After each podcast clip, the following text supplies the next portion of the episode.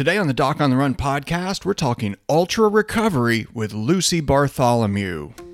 So, the big question is this How are runners like us, who don't like hearing doctors say, just stop running, who know that we simply have to stay active, how do we heal in a way that lets us stay strong, maintain our running fitness, and keep preparing for the next race, and still heal without making the injury worse?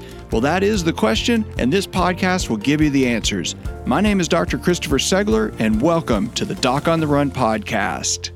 All right, today on the Doc on the Run podcast, we're talking with Lucy Bartholomew about the strategies she uses to recover quickly after an ultra before resuming training for the next event.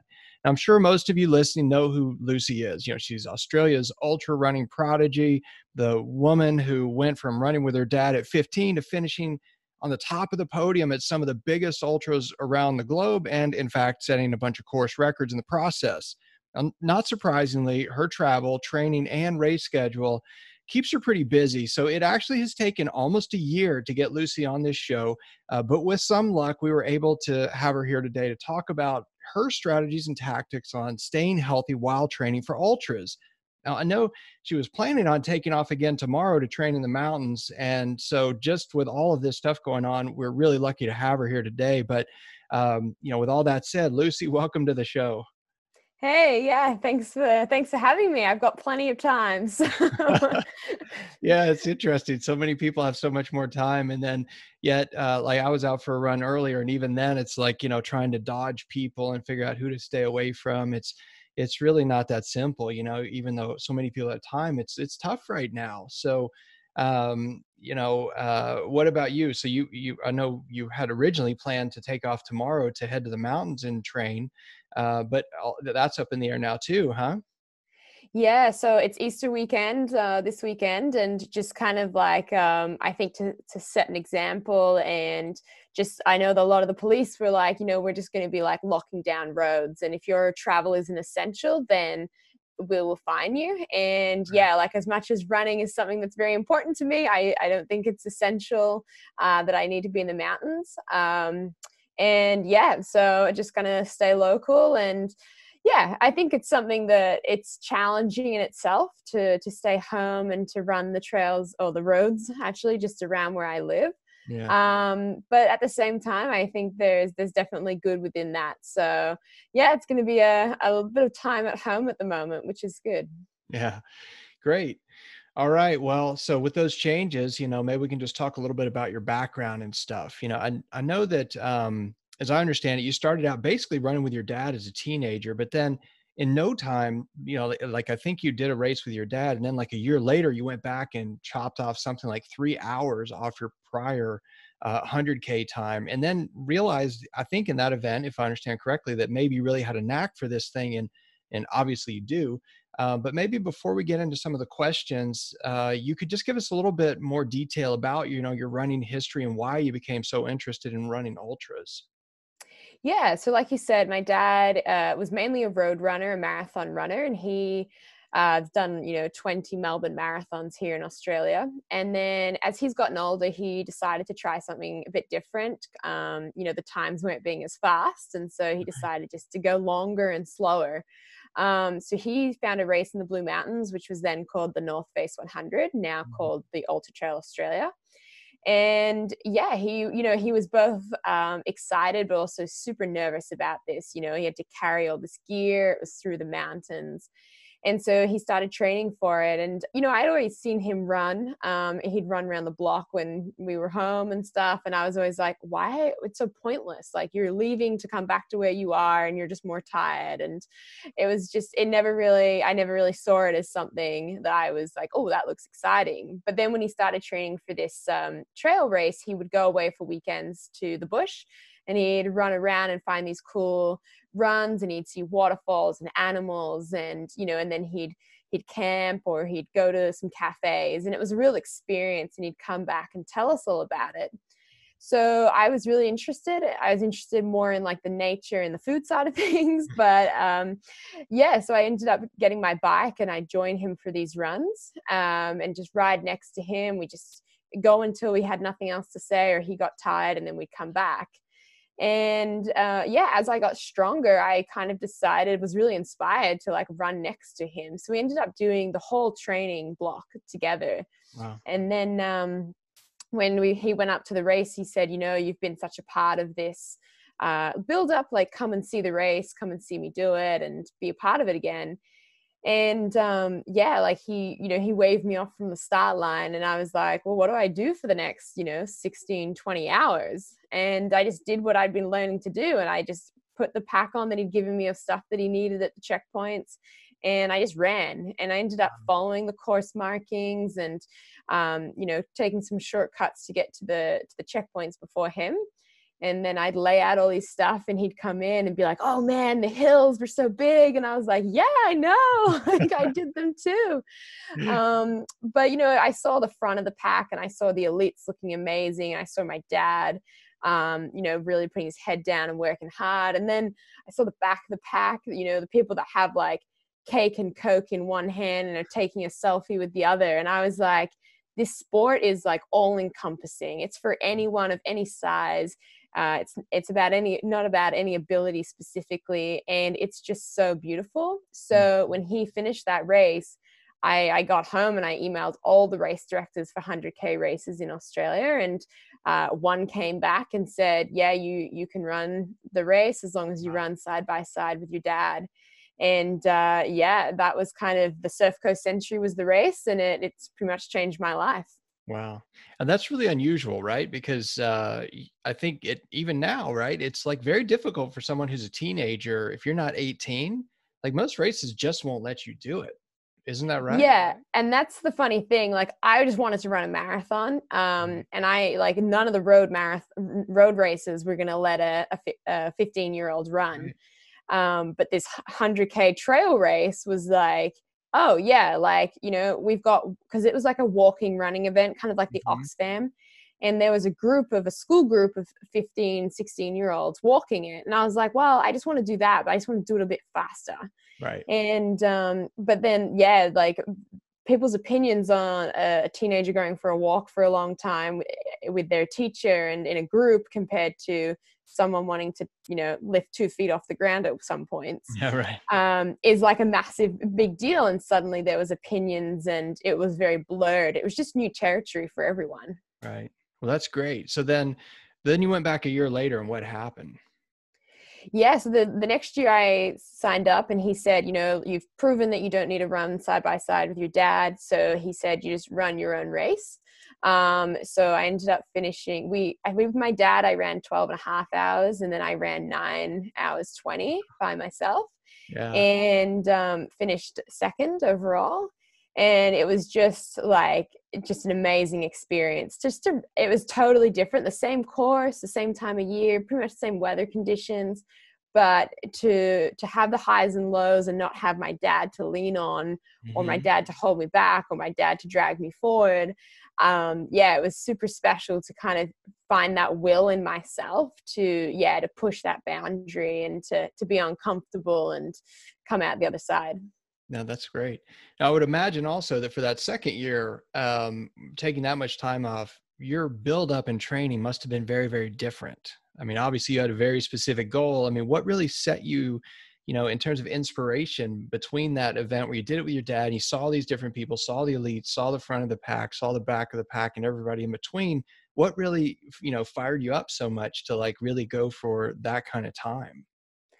I think, you know, for me, it was, I think I was capable of running uh, like a lot less than 12 and a half hours when I did run with my mm-hmm. dad. You know, for sure, he's someone who like his philosophy is like start slow and get start slow and get slower um, and i just remember like in the first 20k you run along the beach and I'd like run ahead and then I'd have to like double back to make sure I was with him and find him and um yeah so I think my my potential I knew was was untapped and I I really started to look into like nutrition and stuff like that about how to eat on the run because with my dad we, we were moving at a pace that you could eat you know sandwiches and stop for noodles and right. it was a very kind of like buffet on the run kind of thing and then when I ran it myself I was more using like energy bars and gels and stuff like that um so i feel like that probably like saved a lot and um, mm-hmm. gave me a lot more um, of that ready energy to keep going. Yeah, no, that's great.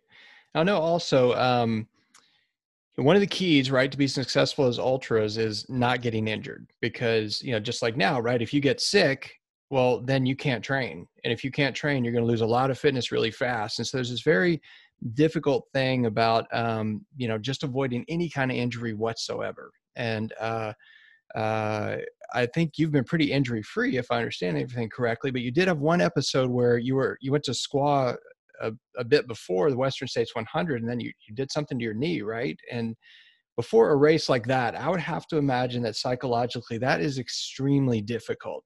So, what did you do, you know, with that, you know, potential knee injury that had this seriously the potential to wreck the Western States 100 for you? like what did you do to manage the not just the injury but really the psychology and the anxiety around that you know right before that race? What did you do? What happened? Yeah totally. So i, I took a fall on the trail and like you know it looked like i had another kneecap coming on um, and i just remember being so upset you know i was so fit and i like had one more little training block it was probably three weeks before the race and i just had one more week of kind of nails in the coffin before going into taper. And I remember it happening, and I remember calling this person, calling the family I was staying with, and saying, "Can they come pick me up?" And I was such a mess. I was just in mm. tears, and I wasn't a very friendly person for them to pick up on the side of the road, but they understood. And I remember, you know, a friend of mine just saying, Lucy, like, this is just the world saying that your taper starts now. Like, you need a rest. You know, this is just like, you need to you need to be positive and that this isn't you haven't broken anything and that it's it's all functionally okay. Um and you know once i kind of just like got over the fact that like three week taper and two week taper for a 100 miles isn't going to destroy your race at all. Um i you know i came to terms with it and i remember going to the to the physio and I, you know, I was like shaking and crying on the on the bed, and he was like, "All right," and he just he said, "You don't need physio, you just need a hug." And I remember him hugging me for I'd say like he held the hug for ten minutes, and he was just like, "You just need to relax. Your body will fix this. You'll have a scar, and that's all."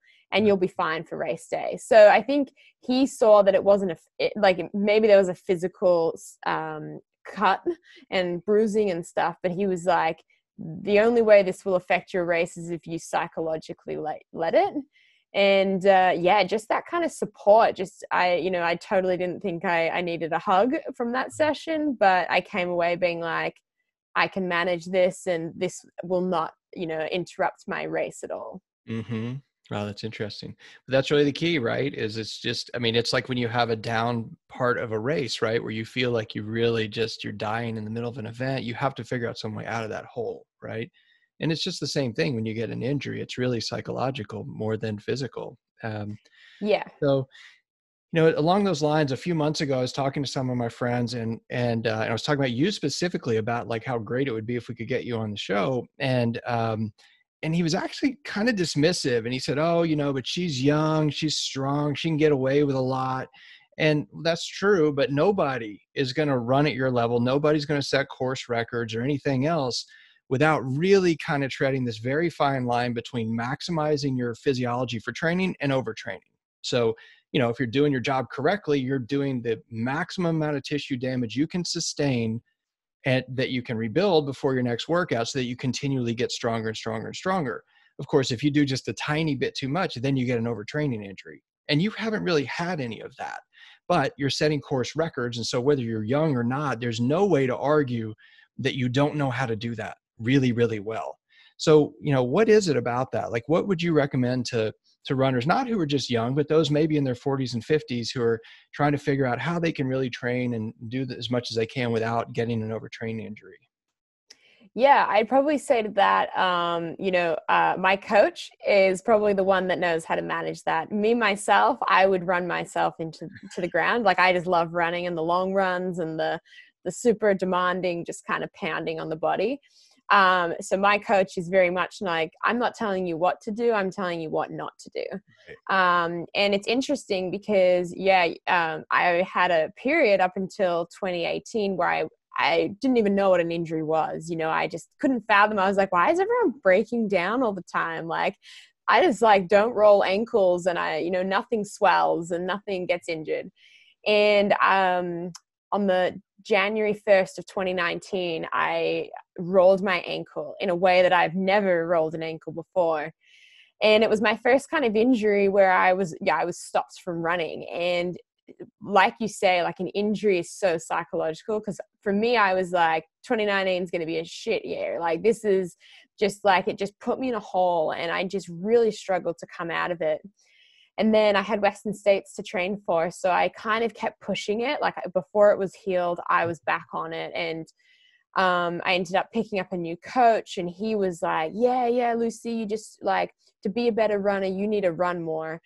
And so we were running, you know, 210K weeks, just ridiculous amounts um, and it was it's it's crazy that i did that because you know 2018 worked so well why am i trying to change something that's not broken you know right. and um yes and then i ran western states and just had like i was just overcooked you know talk about overtraining more like maybe my you know my bones were okay and i didn't have any like physical things but like mentally and i think mm-hmm. like hormonally and um yeah like within me my body was just like no we're not doing this again right. so at the end of 2019 you know like things started to like my hamstring started to flare up so i was just riddled i it was like oh my gosh like my body's falling apart. I'm an old woman. I've turned 23. This is it. Like, is it downhill from here? Um, but yeah, it's crazy. I started working with another coach, uh, David Roche, who's an American coach, and he's a very um, he takes more of a a less approach to training. He's like less is more, and it's amazing how the body is just like, oh, thank you, Lucy. Like now we can repair that hamstring, get the get that motion back, and get it back right, and yeah, like I have to say that he's just making me do a lot of little things um, after the runs, really emphasizing sleep and recovery and nutrition and yeah, getting that hormones and everything right inside of me before you even think about stepping out the door. Right. Yeah, it's really critical. I mean, that's it. The coach is so important. And and if you don't have a coach, then sticking to your own training plan is so important. And most of the injured athletes, and I would say most, uh, that call me, you know, for a consult, they when I hear their story, I'm like, wait a minute, you did what? So you yeah. had this plan and you had this work thing and then this family thing. And so you took those workouts that you should have done and you basically stacked them into one weekend. You did what? Like, why would yeah. you do that is the dumbest thing I've ever heard. And and yet, you know, you you have this whole psychology of like, well, I have this plan. If I don't do that plan, I don't do all the miles on that plan, then I won't possibly be able to achieve my goal. And then they wind up injured. And it is astonishing. And that really is you know the coach's job is just to keep you just below that line where you're going to get injured but not go over it. And um, and it always of course you know if you have a good year then i guess it's pretty easy to assume well if you just train a bit harder you can have an even better year next time. But it's uh, you know uh, it's really not always in the uh, additional effort. It's in maximizing you know your output and recovering maximally after that. That's what's really so crucial. So um, you know, it's along those lines. I know about a year ago when I emailed you at first and, and said, you know, I'd love to get you on the show to really talk about, you know, your strategies on what you do to recover quickly after an ultra. You said something like half jokingly about, oh gosh, you know, I just, I don't know what I do, do about recovery. I have to think about it. Normally I just eat and sleep, you know, and like, okay, well, that's kind of funny, but it does bring up two actual points that are sleep and nutrition you know and we do not get stronger when we run we do not get stronger when we train we get stronger when we recover and that happens when we feed ourselves and when we sleep and that is totally overlooked and i mean i you know i talk to athletes all the time about their sleep patterns when they are overtrained and injured and it's incredible how many of them aren't really paying attention and you know sleep is the most abundant and most underutilized resource available to to tr- runners in training. And and it's interesting how many people are neglecting that because they say well you know i have kids so the only time i can train is if i get up at three o'clock in the morning. What time do you go to bed? Well i don't go to bed till 11 what? Like you're going to sleep four hours a day and expect to train for like a 100 mile race and do well? That doesn't make any sense. But you know we always take this as you know not, not a necessary thing. So what do you really do with sleep and uh, and recovery and what do you do with sleep specifically to try to recover as fast as possible so you can put in more of those hard workouts when you're in hard training mode yeah, so you know, I live a full-time athlete life, so obviously I do have a lot of time and a, um, a very relaxed schedule. Um, so for me, you know, sleep-wise, you know, I'm most nights um, in bed and uh, like asleep, eyes closed at at 10 mm-hmm. um, and then I wake up at kind of mm, like six thirty-seven. Okay. Um, so it's it's not like it's I make sure it's quality. You know, I could get into bed earlier and stay in bed later, but I'd just be lying there needing to pee and probably getting hungry, you know, like I'm yeah, I just don't see value in that. But I really do make sure that those are my times and that I stick to that routine even with the traveling and and stuff like that. Um, nutrition wise, I follow a plant based diet. So mm. I eat um, no meat or animal products. Um, and I would say that I do that not so much like I didn't do it because I thought that it'd be better for my recovery. It's more for the environmental and the ethical reasons. But for sure, I've noticed that it does allow you to sleep deeper and for that recovery to be to be faster and stronger. Um, but yeah other than that like you know my my coach always says you know every day is a double day lucy because your second session is when you go to bed. Oh, yeah. um, and i think that's really important that philosophy that like this is a session you know if i'm i'm a box ticker for workouts he's like yeah great like get your sec like get your next the easy workout in and go to bed you know it's not that hard.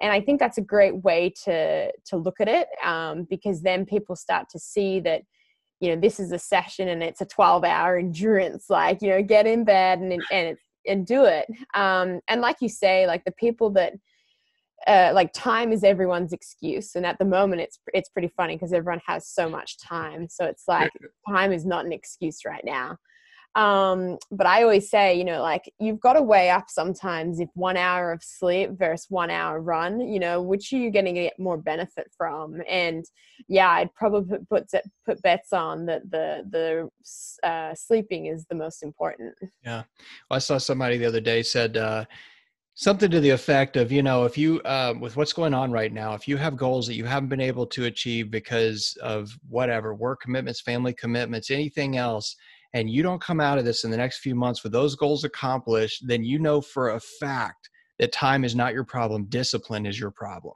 Totally. Yeah. 100% absolutely. true. So it's going to be a harsh reality for a lot of people, I think, who, uh, you know, spend all this time like watching videos and whatnot and not actually getting things accomplished. But, you know, it's hard to shift those, um, those routines, right? And nutrition is one of those. So, um, you know, like we are talking about, you have to rebuild tissue and you have to stimulate this healing process. It really begins from your workouts where you do specific tissue damage as a direct goal of that workout.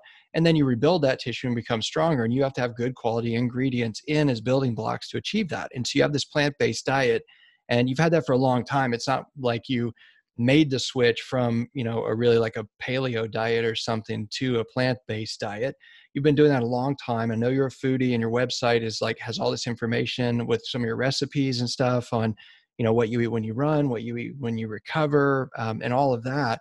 And so uh, i know that you really think it's important right? So how did you develop those habits? I mean i know you said it was really just kind of a decision you made a long time ago but um, has it changed at all in the last few years in terms of like how you specifically fuel before or after workouts to really maximize those workouts the same way you do with your sleep yeah so i've been i've been vegan and plant-based for seven years now mm-hmm. um, and it's definitely adapted and changed and i think that's got a lot to do with like i'm a very intuitive person i'm intuitive in, with the way i train the way i sleep you know I, I like to sleep with the sun going up and down and um, and I like to eat seasonally, and I like to take things from the cultures that I see as I travel. Um, and so I think that for me, um, you know, like I I've really noticed, you know, what my body responds well to and what I need to have in my diet and what I lack. So um, you know, things like I've really I really watch my iron levels and I'm always getting blood tests. I get it for anti-doping anyway, but this way I can keep in track of that and you know, I supplement that and I supplement B12. And then things like protein is something that I I don't focus on because it seems to be the thing that everyone asks about. But, you know, after a workout, you know, within that kind of 30 minute, 45 minute window, it's definitely you notice the difference if you consistently give your body um, something to work with once it's finished you know battering you've finished battering it mm-hmm. um, and i think that's really really important and then just kind of you know making those meals um, really count and really i think the biggest thing for me is the timing of the food mm-hmm. um, around my workouts i've really noticed you know i used to kind of eat a big meal and then be like, all right, well, I need to get the run in. And then my run would be compromised because my stomach was full. And, or I'd like push off a meal because I wanted to get the run in and then I'd end up missing a meal. And then that, the next meal, just like, yeah, it just like, it wasn't right. So I really focused on kind of like, uh, especially because I'm home at the moment, you know, I have a, a routine of, this is when I wake, this is when I'll eat, then I can train, then I will eat again. Mm-hmm. And just maximizing that time in the day so that also, so that when you go to bed, you're not going to bed with like a full stomach. You almost have that kind of, I almost like have three hours of buffer between dinner and bed to just really make sure that everything's digested and it can be then just pulled apart while I'm asleep and put to where it needs to go. Yeah. Well, that may be a big part of like how you're saying that your sleep is so effective, right? I mean, and you sleep really well. Um, not just the plant-based diet, but the fact that you really don't, you know, just eat and then go to bed. And I think a lot of people do that. Um, what, yeah, and one of the things that I think super interesting is like if you eat a piece of a piece of meat for um, for dinner, it takes you know like 12 hours for it to be completely digested. So your whole sleep is blood is going to the stomach to digest it uh, having like a vegetarian or vegan uh, meal at the end of the day, uh, you know, it can kind of take four hours. So then you've got five hours of extra that time in your sleep that's just being used for all that rebuilding, repairing, and growing. Mm-hmm. Um, so I think that like if if anything, I say to people, you know, maybe don't don't have meat at that last meal just to give your body that real break. Um, rather you know you can still have your your sandwich with ham at, at lunchtime but that's the key meal i feel like is dinner is to to make that as easy as it is for the body to to get into that recovery mode yeah that's great advice now also along the same lines i've heard lots of different people talking about their kind of secret weapons the things they really help you know think help them recover faster and you know some people it's naps massages um, secret recipes or whatever um, but I know on your website you have this section called My Top Tips where you have three categories stretching and mobility, yoga, and core strength. So, what could you share with our listeners about those three categories and how each of them really does help you recover, you know, potentially even decrease your risk of getting an injury when you're training? Yeah, so I feel like again back to being like intuitive and things like yoga and and core. I mean, core kind of comes with yoga. You end up doing it anyway, mm-hmm. but you become you can listen to the body. Um, you know, when you're holding a stretch and you feel from side to side, it kind of gives you you know your body's very very smart and it will give you little tightnesses and little maybe a little bit of pain just to be like hey this is like a little fatigued or this isn't right or mm-hmm. you're i'm getting one side's getting hammered and the other is just being lazy and it will give you that um, those signals what we tend to do and especially as ultra runners is because we we do have to um, uh, push them aside. Like in races, we have to be like, yeah, I know you hurt, but you've got to keep going because this is how we're going to get to the end of this race. Um, and then what we tend to do is we do that in training. But um, yeah, for me, like yoga and mobility um, is really, really important to kind of come back into tune with my body and be like, look, you know, a few times a year, I'm going to push these signals aside and I'm going to like go as hard as I can um, and know that this can you know you can come out the other side maybe injured you know? Um, but yeah like but in training it's kind of like this is the opportunity to to really feel it out and to make sure that those imbalances are, are fixed before they become a bigger problem. Yeah that's great. What about after your races? You know like when you get done with a huge event like western states 100 or something like that um, it seems like a lot of the people I talk to, a lot of athletes, they just take this sort of casual approach where when they're not racing and they're not training, they don't necessarily have a very specific plan. Some of them take a vacation. Some of them say, Oh, I'm just not doing anything right now. You know, I'm just kind of spending some more time with the family or whatever. and it's very unstructured. But what about you? Like, do you have a specific plan for the 24 to 48 hours, that key time when you have the maximum amount of tissue damage, maximum inflammation after you finish a really like brutal block of training or a long race? What do you do? Yeah, so after the Western States, um, both years I've like I like the others, I've gone and taken a holiday, um, and I flew to Mexico for the 2018 Western, and then Hawaii for 2019. Um, for me, you know, like I, there's no point me staying around like the mountains or the canyons mm-hmm. when, because that would just make me want to walk and get around there. Like I just, you know, I am the environment I'm in. Um, and being on the beach really, like, I don't want to run on the beach. I'm happy to sit on the beach and play in the water.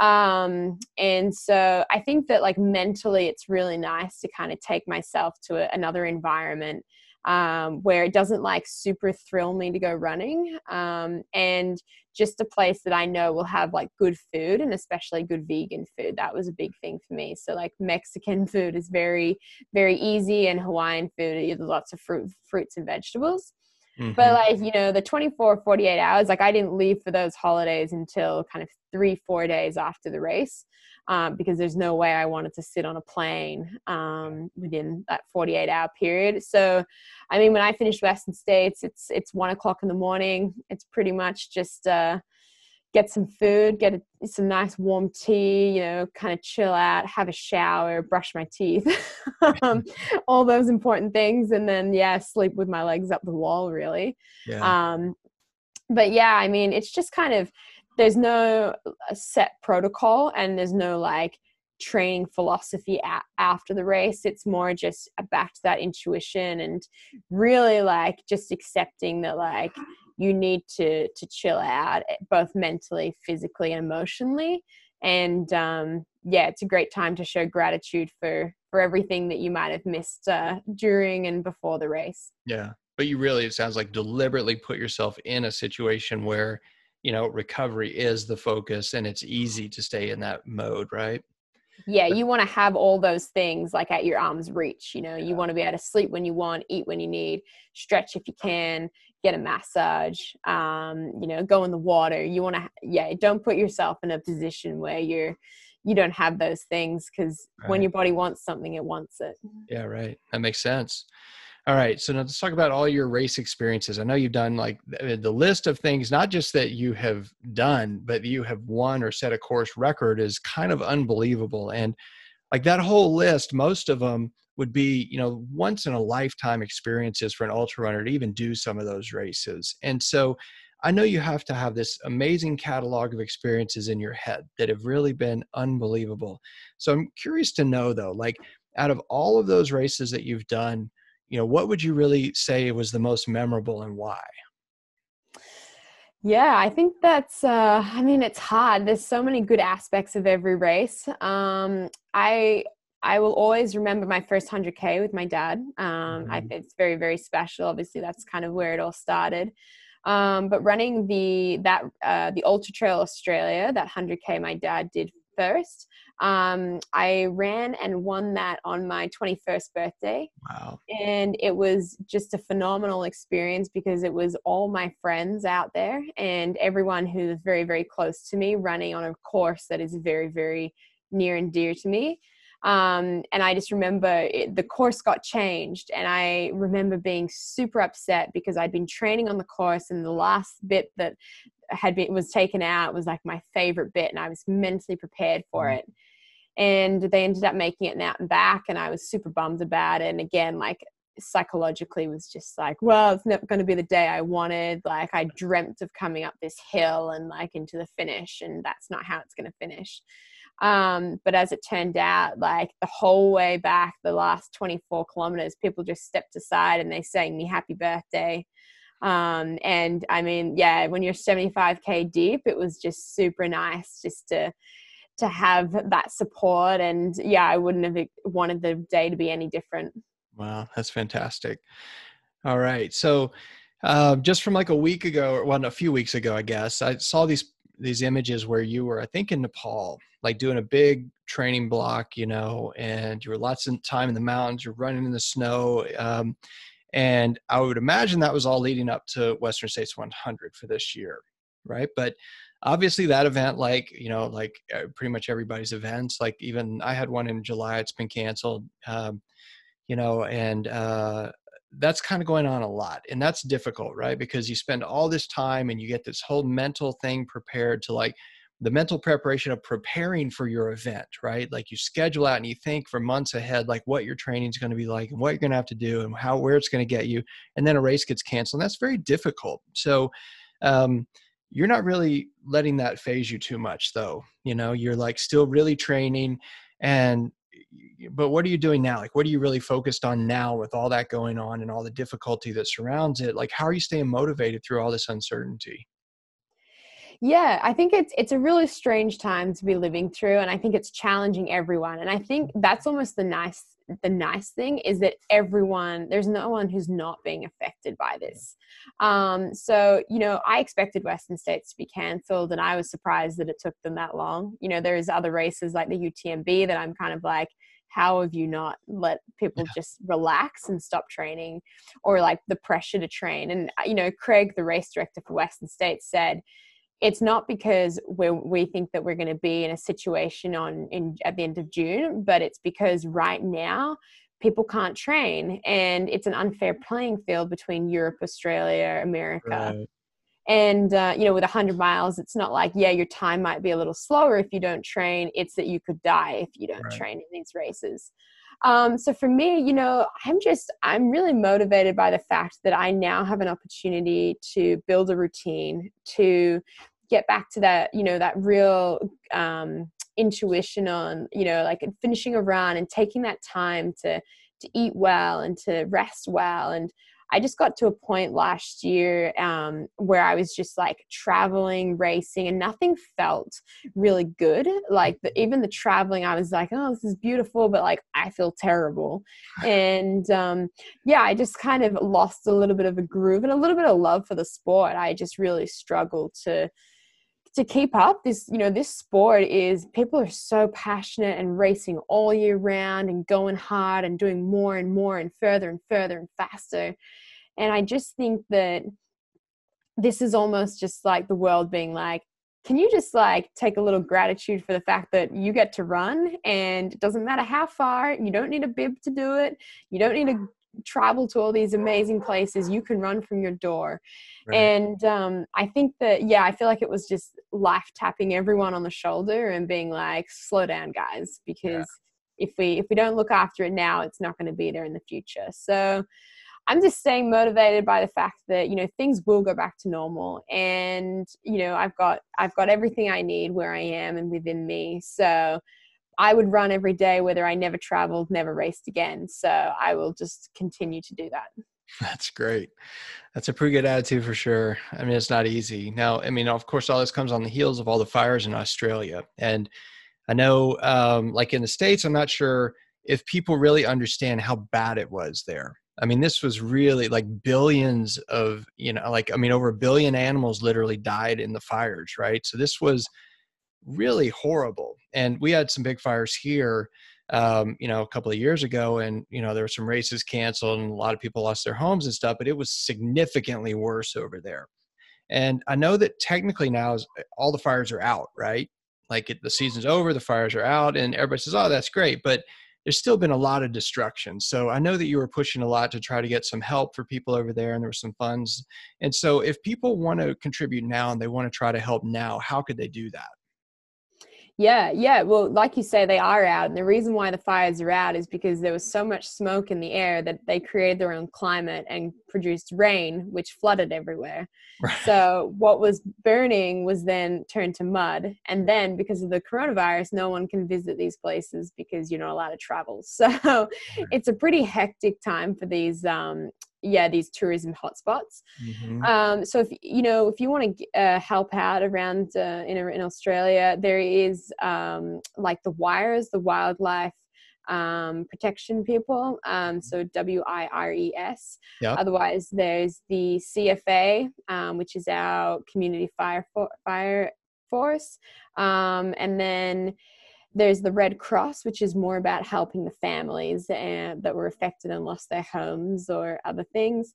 There's also a lot of amazing initiatives that came out of it about you can almost like buy a coffee from a coffee store without actually getting the coffee but you just pay for it online and or you can pay to get a haircut it's super fun and it's just a way to support like specific businesses that you might want to uh-huh. um yeah i mean there's lots of lots of ways. For me i did a, a post on social media and for every like gave a dollar. And um, i totally didn't think that there would be that many people like you know i normally get like a thousand two thousand likes and uh, 25000 likes later i was like okay. Like there, there it goes. That's awesome you know? So it's about, about creating awareness and yeah just kind of there's lots of things if you look online people are, are looking for innovative ways to to help out. Mm-hmm. that's great. All right. So along those lines i just want to say that you know um, i think everybody should go check out your website. It's really inspiring and obviously you have a lot of great information there. You have all the stuff about nutrition all of that. Um, and on instagram that's your big platform right? Um, so you're at lucy underscore bartholomew right yep. uh, on Instagram. Uh, and we'll have those links in the show notes on docontherun.com under the podcast section. So if you're driving or whatever, you don't have to write it down. We'll have all the links there. Um, but one of the other things, one of the last things I was just hoping you might talk about just a little bit is because I know you're kind of all over the place all the time. You travel a lot, even, I mean, right now, maybe not as much as usual, but um, but what about your training camps? Could you just you know talk a little bit about you know you kind of bring them up on instagram i think when you're gonna when you're having those things but i know you do some speaking stuff and and people can actually work with you in training and how can they do that and what could they expect from a training camp if they work with you yeah, so you know the biggest thing about the thing that I love most about this sport is the community. And for me, you know, I meet a lot of people, but they're very superficial kind of meetings. It's like hi and then a photo and then that's it. Um, so I started these camps to kind of combine the things that I love, which are like nature, community, and kind of like eating really well and yoga and stuff and mindfulness, being really mm-hmm. positive and um yeah so these camps they're very spur of the moment. It's kind of why instagram is like i'll just post it and they can sell out within 10 minutes wow. um because they take on about 20 at a time. And it's pretty much a kind of like come live and train with me for a weekend. And so i just book a big house with 20 beds in it. Um, i cook all the food and we go for runs and just kind of talk about like you know recovery and nutrition and anything that you want to talk about. I mean, at the end of last year, we had one and it was it was crazy. I think 2019 was a tough year for some people, and I felt like it turned into kind of like a um, like a psychiatry camp. Everyone was kind of starting to cry and like, oh, things I want to leave behind in 2019. And I was like, oh wow, this is like getting deep. Um, but yeah, they're just kind of camps that just bring together people that share the same passions and I love my my following on Instagram, and I know that anyone who follows me there and and wants to enter one of these camps is someone that I would get along well with. Yeah. And yeah, I feel like I've run six camps now and just kind of they're not people that at the end of the camp it's like okay bye it's yeah. you know i continually in contact with them and a lot of them end up coming and getting a house and doing their own little like you know 2.0 camp and just getting together and i just want to bring people back and just show that you know maybe i do travel a lot and yeah i have uh, 80,000 followers on instagram but like it means nothing. I'm still a 23 year old girl who just like loves hanging out with people loves learning and talking and i just want to share my, what i learn and what i get to see and share my cooking and share food and just have a good time. I feel like we just need to do that more in the world yeah, no, that's fantastic. And I mean, uh, truthfully, along those same lines, I'm just so grateful that you would take your time today and you know and share all that you have um, have today on the on the episode with us, and just you know talking about all your strategies and all the things and some of the difficulties too. You know, it's really really fantastic. So um, I know you're you're easily one of the most sort of upbeat, you know, run happy people uh, for sure in the community of ultra runners. Um, and if people want to get some Team Lucy gear or whatever, what's the best place to, to track you down and to get that stuff? Yeah so the best place is instagram really like and if they if any questions or anything you know i really make an effort to go through my my inbox and direct messages and sort of write to me there if you go to my website you can see a lot of kind of the gear side of mm-hmm. things um, and if i release like there's lucy socks and there's lucy right. hats and t-shirts so they can go there um, and then there's facebook as well if you don't have instagram it's not updated as much but yeah i mean reach out and just like yeah i'm just super stoked that you would have me on and that we could make this work. And uh, it's kind of convenient with all the with all the stuff going on that right. got plenty of time. Yeah. all right. Well lucy thank you so much. Again thanks for coming on the show. It's been fantastic having you. No worries. Thank you so much. Thanks for all having right. me if you have a question that you would like answered as a future edition of the Doc on the Run podcast, send it to me and then make sure you join me in the next edition of the Doc on the Run podcast. Thanks again for listening.